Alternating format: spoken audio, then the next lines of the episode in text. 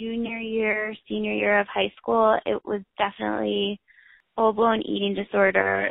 I thought I was doing a great job at hiding it, but it was very apparent to my friends. The guy I was dating at the time, I dated him all through high school. He was, like, very worried and very concerned. He's like, I don't know what to do. Um, like, is there anything I can do? And I was like, oh, I'm fine, I'm fine. Like, I just denied it a lot. I started doing eating disorder treatment senior year of high school. We've tried the Maudsley approach, which is not something for a senior in high school. Definitely, I feel like you're more towards, like, younger kids, where it's, like, a very family-involved approach, and they were really adamant about, like, my parents being there for every meal and just, like, sitting with me until I would eat everything, and that just did not go over well because I was still in this state of, like, there's nothing wrong. We got out of that pretty quickly. And they put me into a day program that was closer to home. When I started college in the fall, I roomed with a really, really good friend of mine from high school. It was fun at first, but I just wasn't really in a place where I was, like, ready to get over the eating disorder, ready to try to recover from it. Things got pretty overwhelming pretty quickly, and I was depressed because I just didn't really like the town of the college, like where I was at. It was just so small compared to being in, like, Chicago, the big city and all that, with all the people and things to do. So after the first semester, I was just like, I'm coming home. I hate it here. I'm very depressed. The eating disorder was definitely there and definitely active, but the depression was kind of overtaking that. I wanted to get into nutrition, ironically, for my major. There was a school in the Chicago area that had a really great nutrition program. My aunt actually worked at the school, and that's how I had even heard about it. And my parents were like, well, why don't you come home for the second semester and go to this school and see if nutrition is really what you want to do or if this is more like an eating disorder-driven decision. So I was like, okay, I'll do that. So I came home, and I went to the school for a semester, and it was really great. Like, school was good. I enjoyed it. I was doing better than I had been in a while with the eating disorder. And after lots of discussion, my parents were like, you know what, if you want to go to Texas, because that was my initial, this is where I want to go, this is where I want to go to school and be. They're like, if this is what you want to do and you keep seeing people down in Texas and you have a team in Texas, then we'll let you go. So that was so exciting for me. I joined a sorority, and that was really fun, and I was getting involved in a lot of different things. The nutrition program was great, and, like, the group of us that were in the nutrition program were all really close. I had some issues with a roommate. That started becoming a very stressful situation. The eating disorder kind of ramped back up because I was like, I don't want to focus on her or all these things that she's, like, throwing at me, so I'm going to focus more on this, something I can control. And the gym turned into something that I was like, this is what I can do to stay out of the room. Somehow I convinced everyone that things were okay. I went back in the fall. All of, like, my really, really good close friends got into this program that I didn't get into. I just completely fell apart. I was at the gym for hours on end. I wouldn't go out. I avoided all my friends, basically all the sorority stuff. I just stopped going to it. People just didn't really know what to say to me. They didn't know how to help. So I kind of let the eating disorder take over and run its course without anyone really saying anything. In February, I was sitting in class, and we were talking about, like, heart disease or heart attacks. It's like a biochem class. And I just remember I looked over at my friend, and I was like, I don't feel good. Like, I think I'm having a heart attack. And she's just like, you're fine. Like, do you want to get up and go get some water or something? And I was like, I think so. Like, I just don't feel good. And as soon as we stood up, everything went black, and I was out. I woke up, opened my eyes, and I'm just, like, staring at the ceiling in my class, and there's these guys over me, and they're like, what's your name? Like, asking these questions. They put me on a stretcher, took me to a hospital. They found my heart rate was, like, thirty-two, which is very, very, very, very low. I didn't really get the severity of the situation. They called my parents. The doctor was like, if you both can't come, one of you need to come because we don't think she's going to be leaving here. My mom got on a flight that night, and I got moved into the cardiac I C U my school was like, we can't take her back until she gets help because that's like a risk for us, a liability for us. So I ended up staying in cardiac I C U down in Texas for a week. We packed all my things up, and I went back to Chicago, and I got put in a program close by to my house because I didn't want to stay in Texas all by myself. So I was in a inpatient situation for about maybe like a month and a half. It was just a weird experience because I had never experienced anything like that, and just being around all these people with an eating disorder, and I was like, I don't think anything's wrong with me. Like, I still was in denial. And so I stuck around, and I went back to that school that I had gone to when I had come back for that one semester.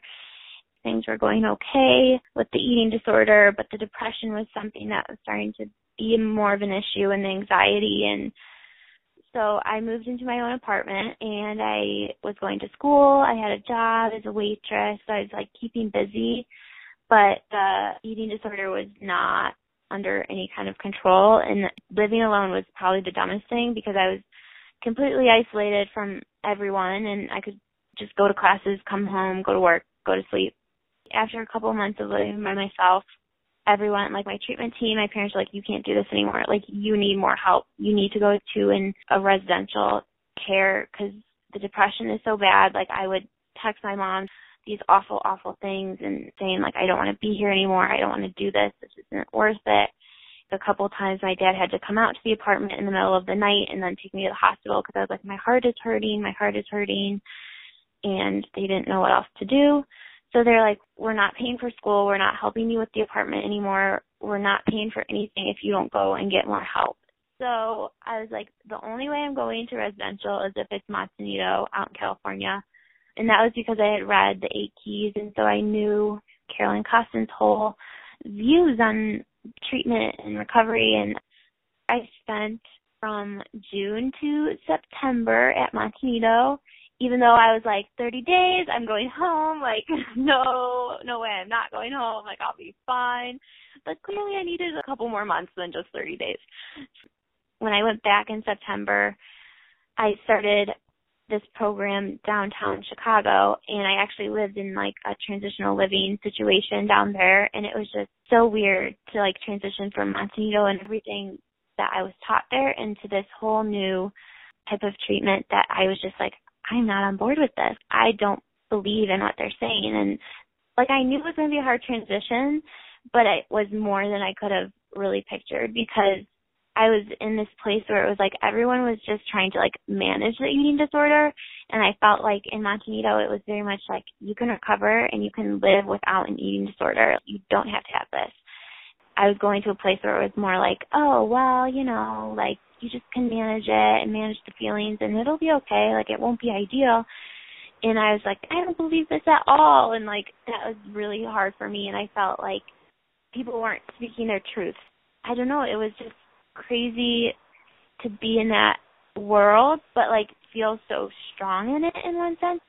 The first couple of months I felt so good, and I was doing all the things I wanted to do. I was like hanging out with my friends a lot more and like going out with my friends, and I moved in with one of my best friends.